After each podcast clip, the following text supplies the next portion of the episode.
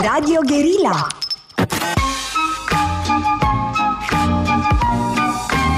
Metope, emisiune realizată prin amabilitatea Fundației Casa Paleologu.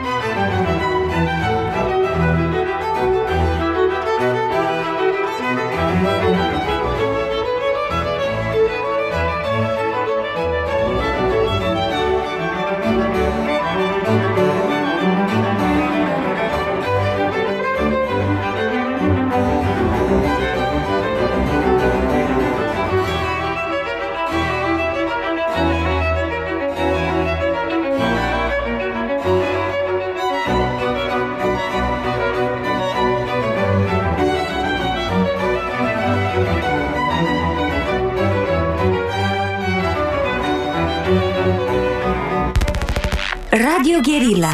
Înțelegeți-ne și pe noi.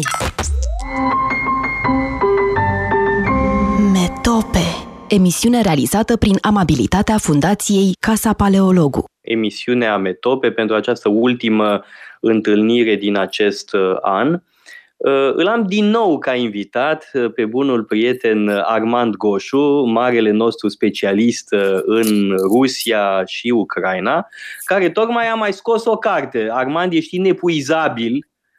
Realitatea e inepuizabil, eu doar o comentez. Mulțumesc pentru invitație.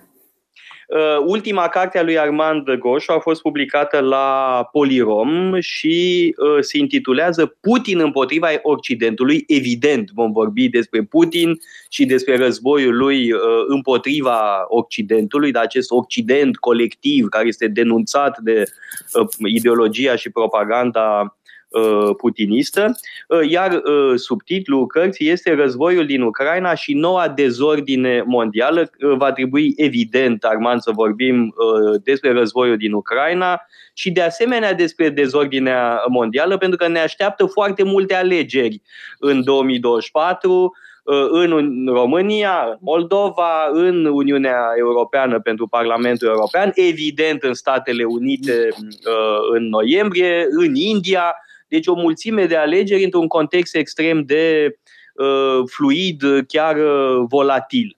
Dar să începem cu uh, personajul principal uh, din această dramă îngrozitoare și anume uh, Putin.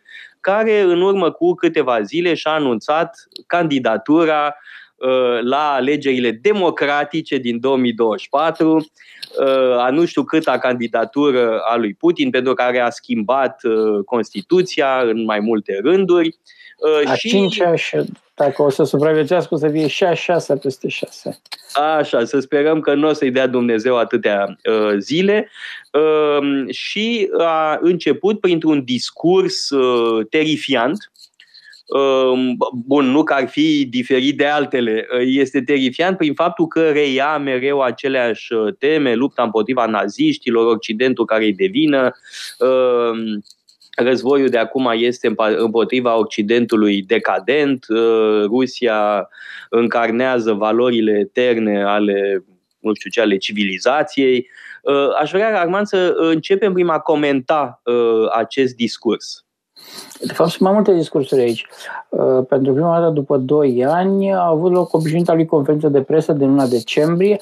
De asta dată și întâlnirea cu cetățenii și conferința de presă pentru presa internă și externă uh, au fost unite într-o mare, o hiper, o super conferință de presă transmisă în direct de televiziunile uh, Kremlinului, dar și de televiziune de opoziție și comentată apoi vreme de câteva zile. E vorba de o conferință de presă care a avut patru ore și vreo 4 minute, 10 minute, ceva de genul ăsta.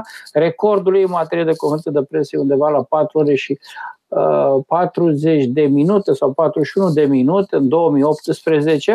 Uh, multe din declarațiile uh, nu, care au uh, stârnit uh, comentarii în presa internațională au fost făcute atunci. Acum trei zile a avut loc Uh, în Moscova, nu o conferință de presă, ci Congresul Partidului Rusia Unită, în care președintele partidului teribilul, uh, dacă îți mai amintești cum era prezentat în 2008-2009 drept un liberal, uh, Beget Dmitri Medvedev, care e președintele Partidului Rusia Unită, l-a invitat pe Putin, a anunțat că va candida la un nou mandat de președinte și l-a invitat unde a avut acel uh, discurs iar uh, șocant.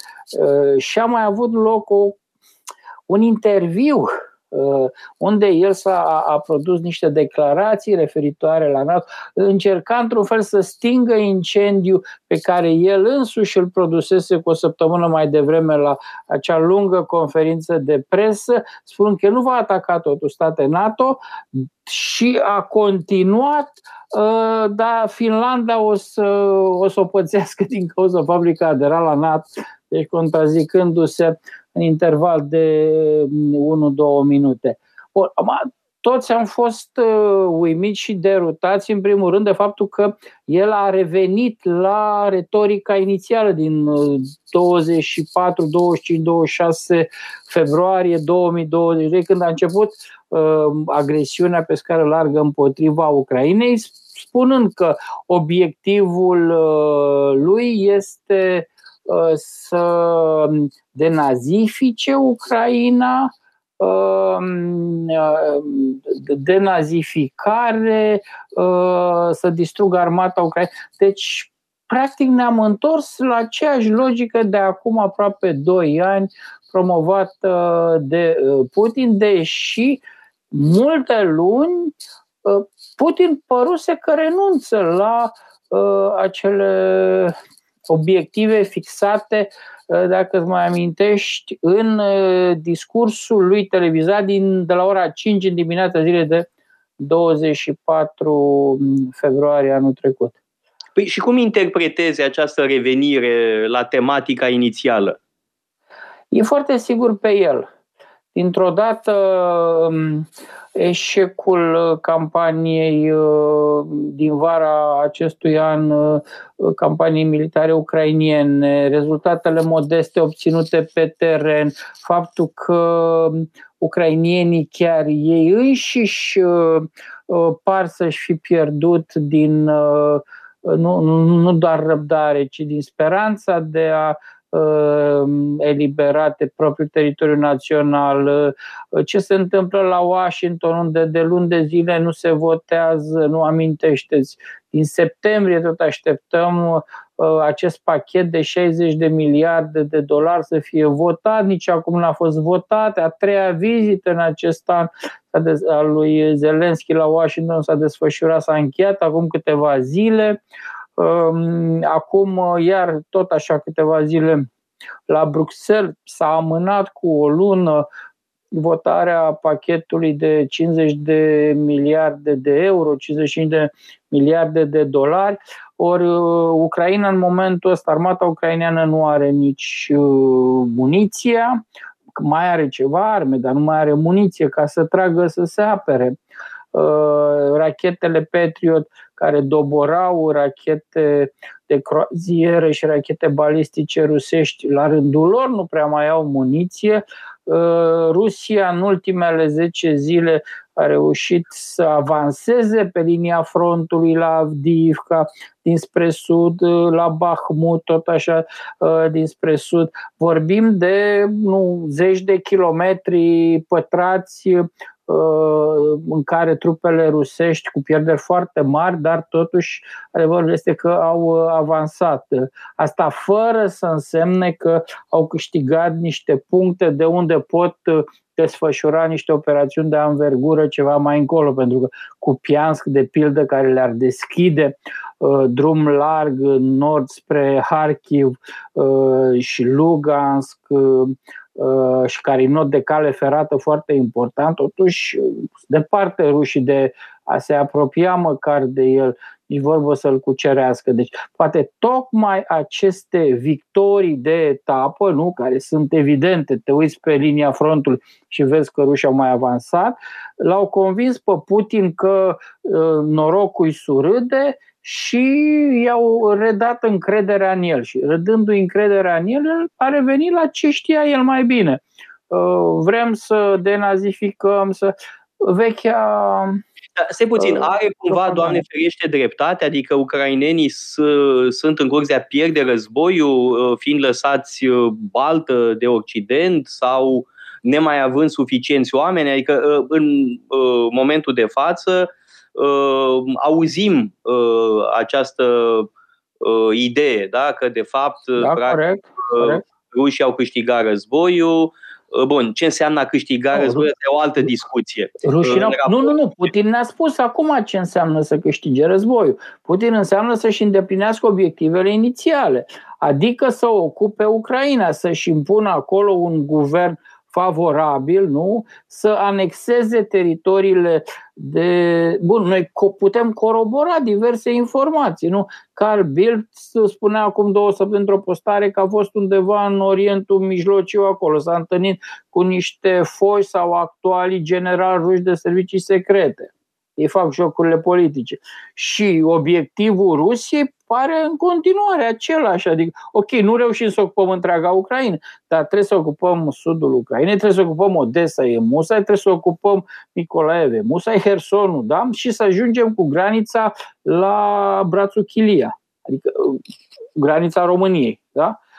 În ce privește restul Ucrainei, pentru restul Ucrainei, atunci ai văzută ca un fel de nu, un stat tampon în care sigur să fie și influență rusească și influență occidentală. Dar rezultatul va fi o Ucraina ruptă în două, practic, Bun, dar întrebarea... proporții relativ egale. Asta din punctul lor de vedere al însemna uh, e, e foarte bine că ai, urmărit e foarte bine că ai precizat uh, ace- aceste lucruri, dar care este de fapt obiectivul uh, Rusiei, da? ca să înțelegem bine despre ce e vorba. Da? Înseamnă învecinarea noastră cu Rusia, pe scurt. Uh, însă, uh, în ce măsură uh, este războiul uh, într-o pasă proastă, să spunem, cel puțin? Pentru Ucraina, da, e o pasă da. proastă. Pentru Rusia e o neașteptată gură de oxigen într-un context politic complicat, atât la Kiev cât și în Occident. În Occident mă refer în primul rând la principalul aliat, principalul susținător până nu de mult al Ucrainei, uh, nu, care a fost Statele Unite ale Americii uh, pentru că în acest moment, uh, chiar dacă potențial americanii rămân în continuare cel mai important susținător, n-au mai livrat nimic, nici nu par să caute nici unii, nici alții, nici democrații, nici republicanii soluții cu adevărat și se folosesc și unii și alții de Ucraina ca de un fel de bătă cu care să pognesc peste față și unii și alții. Adică să nu vă închipuiți că aici există un personaj negativ și un personaj pozitiv. La rândul lor, democrații încearcă și reușesc destul de bine să folosească tema Ucrainei pentru a nu aș promova propria agendă politică, adică într-un fel Biden, care e mai centrist, președintele Biden mă refer, este și el presat atât de uh, stânga din partidul lui, Partidul Democrat, Uh, cei care nu acceptă o întărire a graniței, nu, nu acceptă măsuri împotriva emigranților și de partea cealaltă republicanii vor uh, în contextul creșterii în sondaje a lui Trump, vor tot să-i facă pe plag lui Trump, care pentru ei e viitorul uh, președinte și care, sigur, are o altă viziune asupra războiului din Ucraina și asupra relației cu Rusia. Uh, deci, bun, fără îndoială e o pasă proastă, dar asta înseamnă că e pierdut războiul pentru Ucraina? Nu, nu, nu, nu, nu, nu, nu, nu. N-am spus așa ceva. Din păcate, uh, multă lume care uh, comentează din avion ce se întâmplă în estul Europei a îngropat Ucraina. Bine, sunt mulți care i-ar fi dat o cazma peste ceafă Ucrainei încă din 24 dimineața și ar fi preferat ca trei zile Chievul să fie ocupat uh, și România să aibă graniță, nu știu ce mintea lor, să aibă graniță cu... Nu, Ucraina nu, Ucraina e o națiune mare, Ucraina e un popor de 40 de milioane de locuitori care va rezista uh, și uh, va face sacrificii și va rezista mai mult decât și-ar dori unii de pe la noi. Asta este foarte clar. Problema este alta, problema este cum să crești capacitatea Ucrainei ca Ucraina să câștige acest război, nu să reziste, pentru că până la urmă, într-un război de tipul ăsta, resursele vor conta. Cine își va epuiza primul resursele? Or, Rusia pleacă de la un mare avantaj. Rusia are o populație de 140 de milioane de locuitori, Ucraina are 40 de milioane de locuitori. Rusia are niște resurse uriașe, pe când Ucraina, nu, militare, Uh, pe când Ucraina le are mult mai mici. Rusia și-a pus economia pe picior de război și fabrică muniții, fabrică nu, drone, vedem acum, a reluat uh, fabricarea și au început să se miște destul de bine pentru rachete, rachete balistice, uh, rachete de croazieră cu care toată iarna asta vor bombarda uh, Kievul și alte orașe din Ucraina, pe când Ucraina nu mai are capacități industriale să producă, se baza pe ajutorul Occidentului, care Occident, deși promite de mai anul trecut, dacă ți minte, nu reușește să-și mobilizeze uriașa resursă economică, o bază industrială pe care o are, pentru a face față uh, măcar jumătate din cât poate să livreze o țărișoară de uh, nivelul Coreei de Nord de pildă, care cu ușurință a dat un miliard de obuze de 155, când Europa Occidentală cu american, cu tot adunat, abia dacă a reușit undeva spre 400 de milioane. Deci, uh, uh, într-un fel, Europa nu ia în serios acest război. Oricâtă vreme Occidentul nu ia în serios acest război, nu, Ucraina uh, este amenințată. Este amenințată pentru că ea nu are alt uh, suport, n-a mers nici spre Corea de Nord, n-a mers nici spre China, n-a mers nici într-o alianță cu India, ci se bazează pe Occident. Asta a fost marea problemă. Ucraina a vrut în Occident, nu pe Maidan au murit tineri pentru că au vrut ca țara lor să meargă către Occident, nu către Rusia. Și acum Occidentul întoarce spatele acestei țări, știe, complicat, noi trebuie să facem planuri așa cincinale, mai rău ca Stalin, pentru a da drumul producție de obuze de 155. Da. Luăm o scurtă pauză publicitară și revenim peste câteva minute. Radio Guerilla.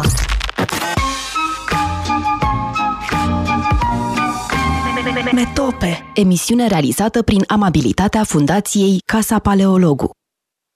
Am revenit în direct împreună cu Armand Goșu, care a mai publicat o carte despre uh, Rusia și Ucraina, așa nume Putin împotriva Occidentului, la editura uh, Polirom. Uh, Armand, înainte de pauză vorbeam uh, despre scăderea sprijinului occidental pentru Ucraina și perspectivele nu sunt foarte roze pentru 2024 pentru că vom avea alegeri pentru Parlamentul European în primăvară, apoi urmează alegerile din Statele Unite.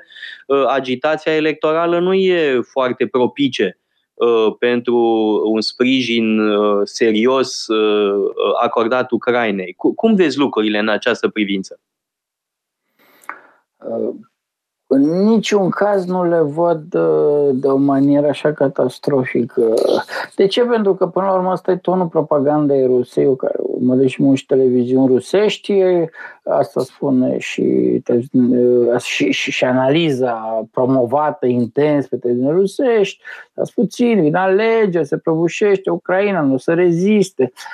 Bun, sunt mai multe tipuri de discurs acolo. E un tip de discurs ceva mai dur, mai către electoratul hard, turbo, așa numiți turbopatrioți din Rusia, unde, sigur, tot ce prostii așa, și e, una, e, e și o zonă pentru uh, publicul rațional, pentru străinătate. Și spune, hai să vă explicăm că, uite, Ucraina nu are cum să rezistă.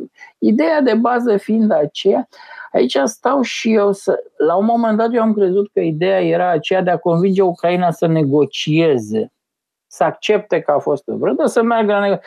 Dar totuși e clar că nu despre asta este vorba, iar ultimele ieșiri publice ale lui Putin, sigur care pot fi citite și într-o uh, cheie internă de campanie electorală, cu ghilimele de rigoare și campanie și electorală, dar el are nevoie de această relegitimare asta. Sigur, ar putea să facă obiectul unei alte emisiuni de ce are nevoie totuși de alegeri Putin, Așa?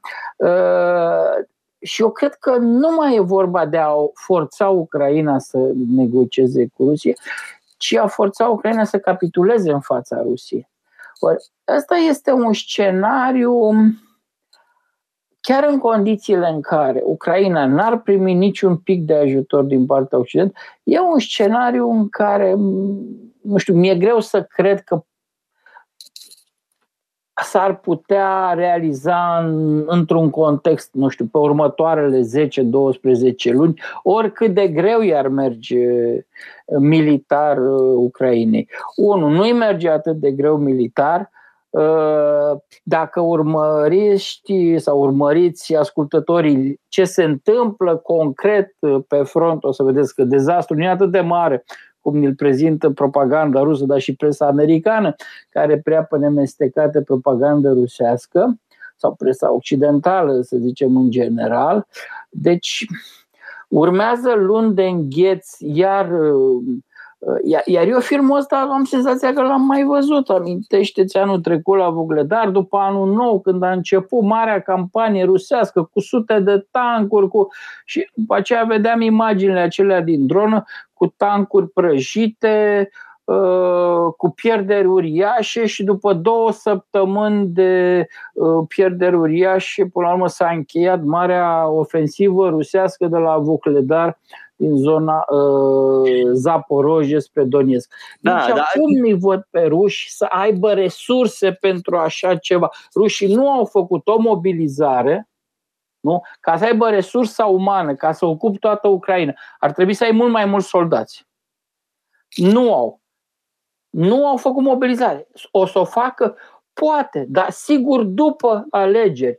De ce? Mobilizarea e foarte importantă pentru că creează o emoție publică în Rusia foarte mare. Atunci, ce va face Putin? Putin va continua propaganda să dea impresia că e aproape să câștige războiul, că dacă nu mâine, sigur săptămâna viitoare, în două săptămâni, în trei săptămâni, Ucraina va fi pusă pe butuci, nu neapărat în Kiev, dar ne apropiem de Kiev, dar poate și Odessa reluăm. Uh, uitați-vă pe comunicatele și unii și alții, că și rușii sau uh, eu îi citesc pe canalele Telegram pe uh, așa numiți corespondenți de război ruși, care sunt un fel de uh, nu, mașini de propagandă utilizate de armata rusă. Nu? Dar care câteodată mai scapă și informații veche pentru că sunt pe linia frontului. Uh, din, dintre dronele cu care atacă noapte de noapte Ucraina, puține se apropie și și ating țintele. Și mai puține rachete reușesc să lovească. De fapt, dacă vă uitați acum două nopți la Odessa, uh, peste acel, acel cămin de nefamiliști, au, au lovit resturile unei drone, nu, nu o dronă pur și simplu. Deci s-a ajuns la un fel de, și din punct de vedere tehnic, din punct de vedere uman, cred că e vorba de o egalizare a uh, unora și a altora. Cu nota de subsol, care mi se pare foarte importantă, pierderile umane rusești sunt mult mai mari decât uh, uh, ce mi se pare grav e totuși faptul că ceea ce părea inițial uh, un avantaj tehnologic de partea Ucrainei, care putea să acceseze tehnologie militară occidentală, nu mi se mai pare atât de evident. Cred că rușii au reușit să diminueze acea diferență între tehnică de luptă modernă occidental și ce utilizează ei fie să bruieze drone mai bine, fie să... Oricum, eu nu mai văd uh, nu, ce se întâmpla în primele luni de război. Javelinul care prăjea tancurile rusești. Nu mai văd dronele Bayraktar care distrugeau. Nu mai. Reușesc să le bruieze, reușesc să uh, intercepteze radio, să Uh, deci, tehnologia occidentală nu cred că mai e de top. Oricum e interesant pentru că războaiele viitorului așa o să arate. Nu cum a fost Afganistanul acum 20 de ani, nici Iranul acum 20 de ani, ci mai degrabă cum, uh, ce se întâmplă acum în Ucraina sau oarecum și ce se întâmplă în Gaza. Iar ce se întâmplă acum în Ucraina este SF, pentru că deja și unii și alții își urcă în aer dronele și asistăm la lupte între drone. Cineva acum 10 ani mi-ar fi spus că o să văd așa ceva și fi spus, da, film, sigur, e SF, urmări serial pe Netflix. Nu, nu e așa. Uite că în 2023 asistăm la bătălii între uh, uh, nu, grupări de drone de o parte și de alta. Armand, ai spus că pierderile rusești sunt mult mai mari. Da, Problema da, e că rușii au de unde, pe când uh, ucrainenii nu au de unde. Aparent, aparent, aparent. S-ar putea să, să, să fie înșelătoare. Sigur, e un popor cu milioane și milioane, da?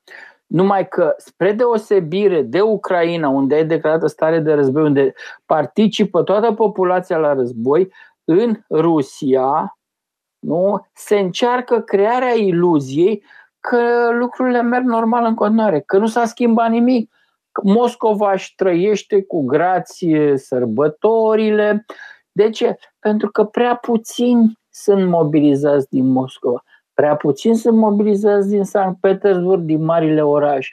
Și atunci, această iluzie că e o operațiune specială, o rezolvă Putin într-un fel, este întreținută pe seama bureaților, pe seama populațiilor din Altai, din Asia Centrală, din Siberia, din Orientul îndepărtat.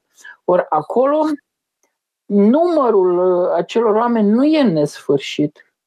Atenție, și mai e ceva a început de câteva luni, dar mai ales ultimele săptămâni, se accentuează niște mișcări spontane, niște coagulări ad hoc de uh, soții, mame ale soldaților de pe front. Sunt deja de un an acolo. N-au fost schimbați din cauza faptului că nu se face, uh, Putin nu revine cu o nouă mobilizare, nu au cine să-i înlocuiască regula trei luni în tranșee, îi întorci acasă să se refacă, îi retrimiți în tranșee, în armata rusă nu s-a respectat nicio secundă. Și atunci, ce se întâmplă? Oamenii protestează, soțiile protestează, mamele protestează, cer ca și soții, uh, fiii, uh, taților să aibă aceleași uh, drepturi cum au uh, așa numiți contracnici, adică un pușcăriaș din Rusia care merge pe front, are drepturi mai mari decât un cetățean rus onorabil mobilizat, să spunem, un profesor, un învățător, un inginer dintr-un oraș de, de provincie.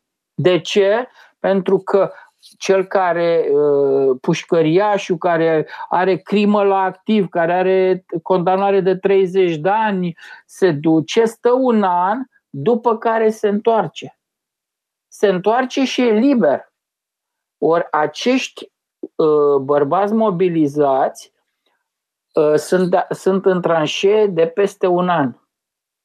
Ori ei nu beneficiază nici de concedii, nu beneficiază nici măcar la un an de uh, prezență pe front. De pierderile în armata uh, rusă sunt uh, uriașe. Nu există și, și asta nu trebuie să ne spună ucrainienii. Asta vedem uh, cu ochiul liber. Uh, nu sunt filmate din drone și vedem, uh, cum să spun, ce, ce, ce lipsă de, uh, de respect pentru viața umană au comandanții, au comandanții ruși. Uh, sunt date pe care le publică nu e rețeaua corespondenților locale ai BBC-ului care merg în cimitire, BBC-ul secția rusă, merg în cimitirele de pe teritoriul Rusiei și înregistrează mormintele. Și pe mormânt e scrisă data, e fotografia celui mort în uniformă militar și scrie că a murit în câmpul, pe câmpul de luptă în operațiunea specială din Ucraina. Deci numărul uh, victimelor este foarte, foarte mare, uriaș. La un moment dat, nu, uh, societatea rusească nu va riposta uh, la acest fenomen, iar mamele soldaților, soțiile soldaților, în acest moment sunt acel ferment Uh, unde s-ar putea naște acea mișcare de protest sau cel puțin împotriva războiului pacifist, care ar putea să-i creeze probleme mari lui da, Putin în campania electorală. Da, de acord, dar până acum uh, cei care au uh, zis ceva au fost băgați la pârnaie rapid, fără da, prea multe discuții e mai greu să faci femeile soldați, soțiile soldaților la pârnaie. Au încercat în diverse localități să le interzică mitingurile. Au venit acum recent la zidul Kremlinului să depună coroană de flori la monumentul soldat de flacăra.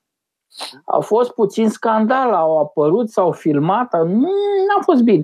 Într-un singur loc n-au îndrăznit totuși să le facă. Ele se feresc să facă, femeile să facă declarații politice. În același timp, încep să fie declarații cu tentă antirăzboi.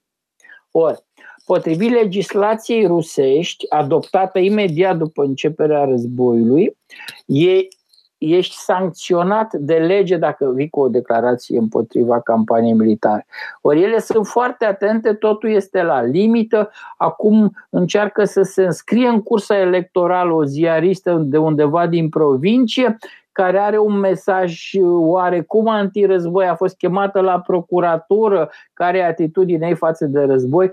Deci Putin, într-un fel, are uh, spaima că uh, undeva în spate s-ar putea crea, uh, coagula rețele împotriva războiului, pentru că uh, e riscant. El atunci ar folosi violența împotriva pentru a câștiga alegerile, ar scoate mai mulți candidați din cursă, oricum trierea candidaților e foarte strictă și atunci ideea de alegeri le corecte cât de cât o să dispare cu totul. Iar ori tocmai pentru a-și consolida regimul, a-și revalida, relegitima, el are nevoie ca măcar o parte din uh, populația Rusiei să creadă în corectitudinea fie și relativă a acestor alegeri.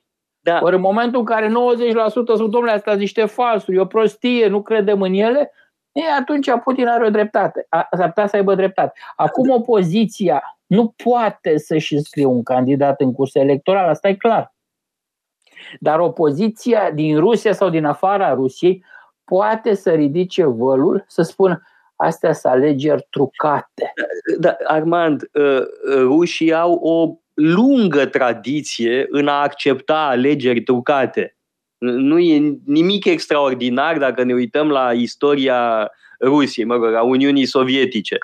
Uh, deci nu văd în asta un, eu aș nuanța. un atât de mare impediment. Adică eu aș nuanța, eu aș nuanța. în Statele Unite, dar în Rusia ce contează că sunt falsificate alegerile și oricum au, au mai fost alegeri falsificate în trecutul relativ recent. Asta spunem noi că sunt falsificate, nu spun rușii. Trebuie, că dacă ar spune, păi, să-i facem. Păi nu, n-ar fi bine, dar trebuie, păi ei, ei ajutați, ei într-un fel convinși că toate aceste alegeri sunt falsificate și atunci îți amintesc toamna lui 2011, acum câți 20, uh, 12 ani, nu? Uh, când alegerile uh, sub Medvedev, sfârșitul administrației Medvedev, vorba vine administrația Medvedev, nu cu alegeri controversate sau alegeri cu un rezultat controversat, falsificate parlamentare, au făcut să iasă în stradă două milioane de oameni la Moscova. Și au schimbat într-un fel natura regimului politic. Pentru că din electoral autoritar regimul Putin acele alegeri și alegerile următoare și contestarea lui cu piața Balotnaia, cu mitingurile uriașe, cu represiunea care a început atunci, practic au delegitimat regimul Putin. Nimeni nu a, l-a mai luat în serios ca pe un lider legitim al Rusiei. Asta nu înseamnă că un tip care se joacă cu butoanele de la arme nucleare nu e luat în serios în marile cancelarii ale lumii. Dar tu nu poți să-l iei în serios ca un lider legitim al unei țări care nu până atunci pretindea că urmează un parcurs uh, de tip occidental. Adică da. democrație, sigur, nu e chiar occidentală, dar aduce spre. Da, după eu, momentul ăla, cruce, da, nici vorbă. Democrație dirijată, da, după formula Așa, exact. faimoasă. Suverană, dirijată. Dacă tot vorbim despre uh, alegeri, uh, propaganda rusă, propaganda pro-rusă ne spune, uite, în Rusia facem alegeri, pe când în Ucraina nu vor fi alegeri și atunci uh, avem această opoziție care va fi evident fructificată și este deja Uh, evocată, uh, nu așa, în favoarea uh, regimului Rusia, Putin.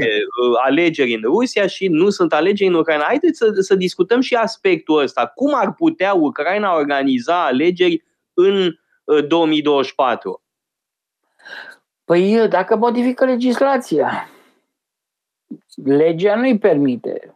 E stare de război. În vremea de război nu poți să faci alegeri dacă modifici legislația și trece de Curtea Constituțională, atunci poți să organizezi alegeri prezidențiale și în Ucraina.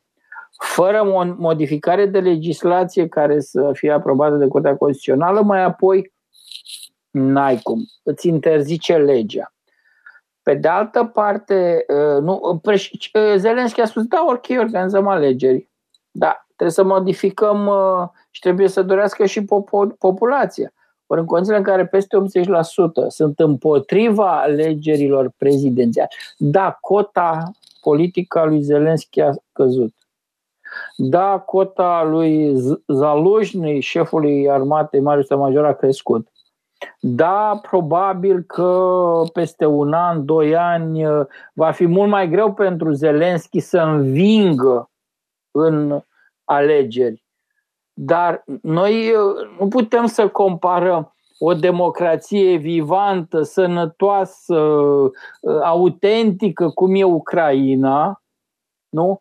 cu un regim cu de, de fapt dictatorial, uh, cum e cel din Rusia. Acum, că deputați, inclusiv uh, deputați congresmeni americani, au spus, știi, dacă s-ar organiza alegeri, ar fi bine că, într-un fel, te-ai relegitima.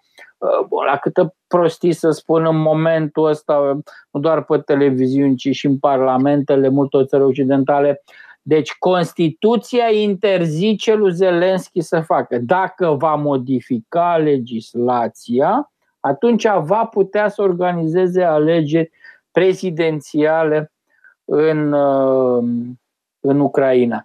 Până atunci însă, el are întreaga legitimitate a unui președinte ales cu peste 70% Uh, într-un scrutin care a fost monitorizat de toate instituțiile, de toate guvernele și asupra căruia nu există nici cel mai mic dubiu că nu s-ar fi desfășurat corect. Da, Armand, uh, uh, dincolo de chestiunea asta de legislație, ar putea Ucraina uh, organiza alegeri, chiar dacă ar adopta o uh, dif- uh, legislație diferită.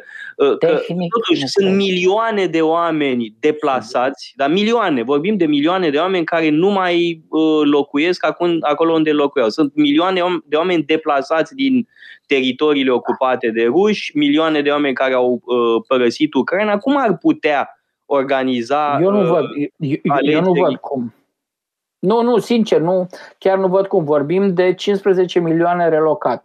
O bună parte sunt în afara granițelor uh, Ucrainei, sunt în Polonia, în uh, Germania, ok. E o problemă. Multora le-au expirat documentele.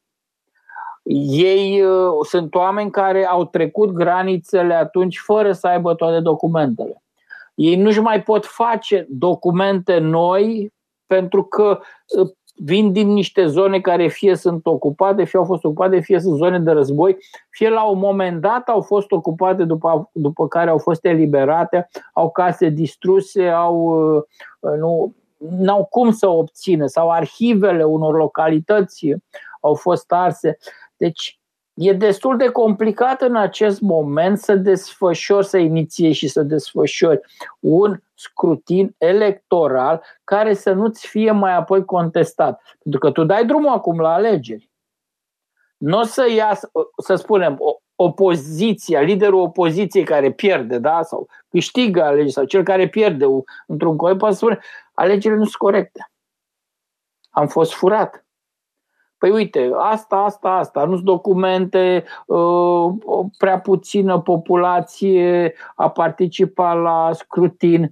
Deci intrăm într-un, uh, într-un ciclu al contestării care ar putea să, mai ales o țară cu o viață politică și uh, socială atât de uh, vivantă cum e cea a Ucrainei, poate fi uh, în felul ăsta, prin niște alegeri din asta, poate uh, um, po- poate nu și cu o criză care se escaladeze, poți să o distrus, o pui pur și simplu pe butuci. Ori nu cred că cineva normal, bun, Rusia sigur, Putin își dorește așa ceva, dar noi ar trebui să avem suficient discernământ și să nu uh, împingem lucrurile în această direcție.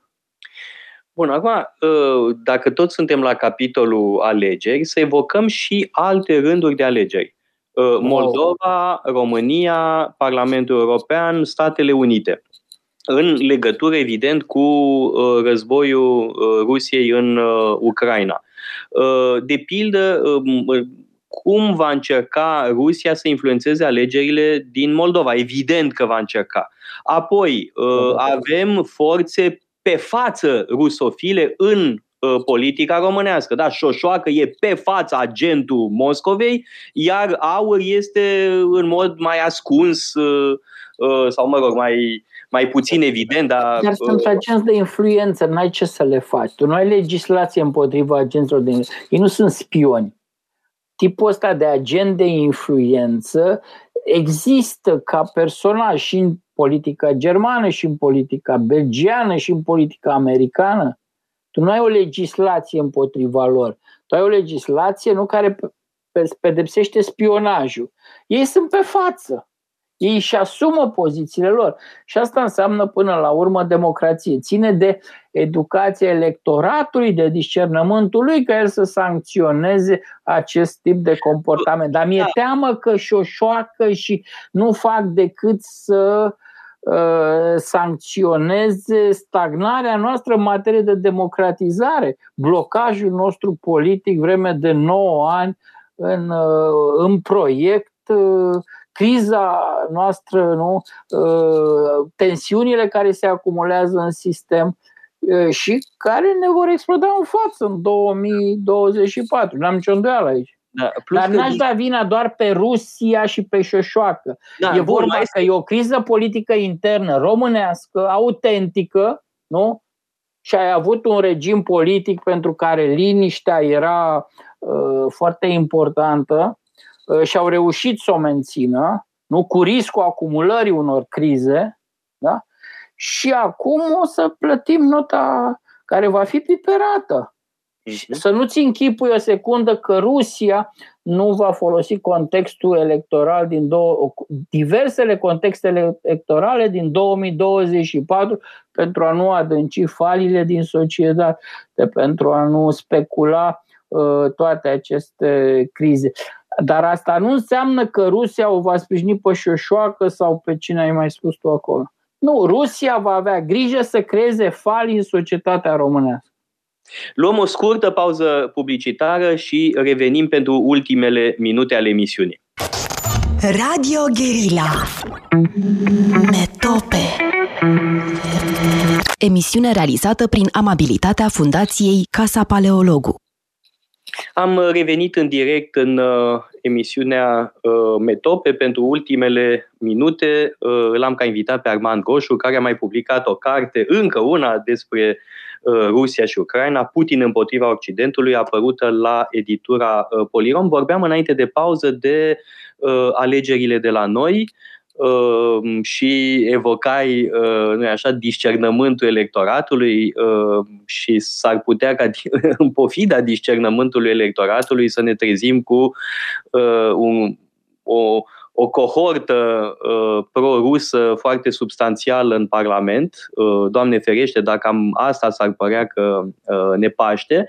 Uh, mult mai grav, evident, este uh, ce se poate întâmpla în alte Uh, locuri pe planetă, uh, cu toții ne gândim la uh, Statele Unite, cu un Trump care e foarte animat de o adevărată dorință de revanșă. Trump Reloaded s-ar putea să fie mult mai periculos decât Trump în prima sa versiune Uh, bun, sigur, nu putem decât uh, specula, nu știm ce se va întâmpla în primarele republicane, nu știm ce vor face democrații, mai e mult până atunci, dar e cert că Putin speră într-o victorie a lui Trump în noiembrie Absolut. 2024. Absolut absolut, absolut. Și uh, de asta când uh, sunt întrebat cât va dura războiul, spun nu știu, dar minim cât va, sigur până în uh, ianuarie-februarie 2025, când viitorul președinte american își va lua în primire atribuțiile. Deci că va fi Trump, că va fi altcineva. Speranța lui Putin, dacă se judec după propaganda rusească ce ascult pe televiziunile moscovite se leagă de viitorul președinte american care să pună presiune. E, e o logică oarecum stranie, pentru că Putin și rușii spun că ei nu luptă cu Ucraina, ei luptă împotriva americanilor, ei luptă împotriva Occidentului. Acum, speranța lui Putin fiind aceea că americanii nu, odată cu schimbarea de garniturii la Casa Albă, vor fi cei care nu, îi vor da satisfacție, vor accepta un deal cu uh, Putin. Acum, iar, uh, poți să accepti uh, nu ca formulă de uh, discuție orice, dar e greu de imaginat și că vine Trump și că vine altcineva din partea și că rămâne Biden, soluție de tipul ăsta. Uh, convingerea mea este că Putin nu știe cum funcționează Occidentul, n-a înțeles niciodată cum funcționează Occidentul și că multe din uh, temele vânturate de presa rusă, nu, cu înțelesul ăsta absolut uh, straniu, că vine unul, întoarce mâna la spate celuilalt, că îi trage lui Zelenski una peste ceafă, Zelenski se duce și semnează exact. Nu funcționează așa. Dar deloc nu funcționează așa. Nu e o chestie doar pentru campania electorală a lui Putin. Acum, și la americani ca și la români. Nu cred că e vorba de agenții ruși. Sigur că Rusia folosește nemulțumirea asta internă Cred că e vorba de oameni care sunt profund nemulțumiți, sunt dezamăgiți, sunt frustrați, vor să-și ia revanșa. Nu? Și pe acest fond de uh, electorat care votează împotriva puterii antisistem, cred că o să avem niște rezultate uh, împotriva cursului de acum în România s-ar putea și împotriva nu, partidul președintelui Biden și a sistemului uh, așa cum este el înțeleg establishmentul uh, împotriva establishmentului american pentru că nu republicanii asta vin, sunt cei care contestă ordinea, sunt cei care contestă establishmentul. Asta se va întâmpla, e un risc foarte mare pentru uh, Ucraina de aici, nu știm uh, cum se va deconta el în Indo-Pacific. Primele alegeri la care eu aș fi atent sunt alegerile în Taiwan peste câteva săptămâni, ianuarie. Deci uh, urmează până la sfârșitul anului viitor, începând cu ianuarie până la sfârșitul anului, nu cred că să alege, ultimele ar fi alegerile prezidențiale din România, uh, uh, împreună sau puțin decalate față de cele din Republica Moldova, cu mize enorme pentru întreaga regiune, dar mai cu seamă cu mize enormă pentru România. În același timp, mă îndoiesc că uh, Uh, nu șoșoacă sau uh, cineva poate să deraieze traiectoria României și să o arunce în brațele Rusiei sau traiectoria Americii, să o determine să abandoneze Ucraina și să o predea uh, cu alte cuvinte, anul viitor vom avea, Armand Roșu, foarte mare nevoie de comentariile tale avizate, atât în emisiune, Rusia invitat peste tot, evident. De asemenea, la Casa Paleolongu deții cursuri uh, de atâta vreme. Uh, îți mulțumesc foarte mult pentru prezența în această emisiune, ultima din acest an. Vă mulțumesc tuturor pentru uh, atenție. Vă urez Crăciun fericit și an nou cu bine. Să ne auzim la anul în ianuarie. Metope, emisiune realizată prin amabilitatea Fundației Casa Paleologu. Radio Guerilla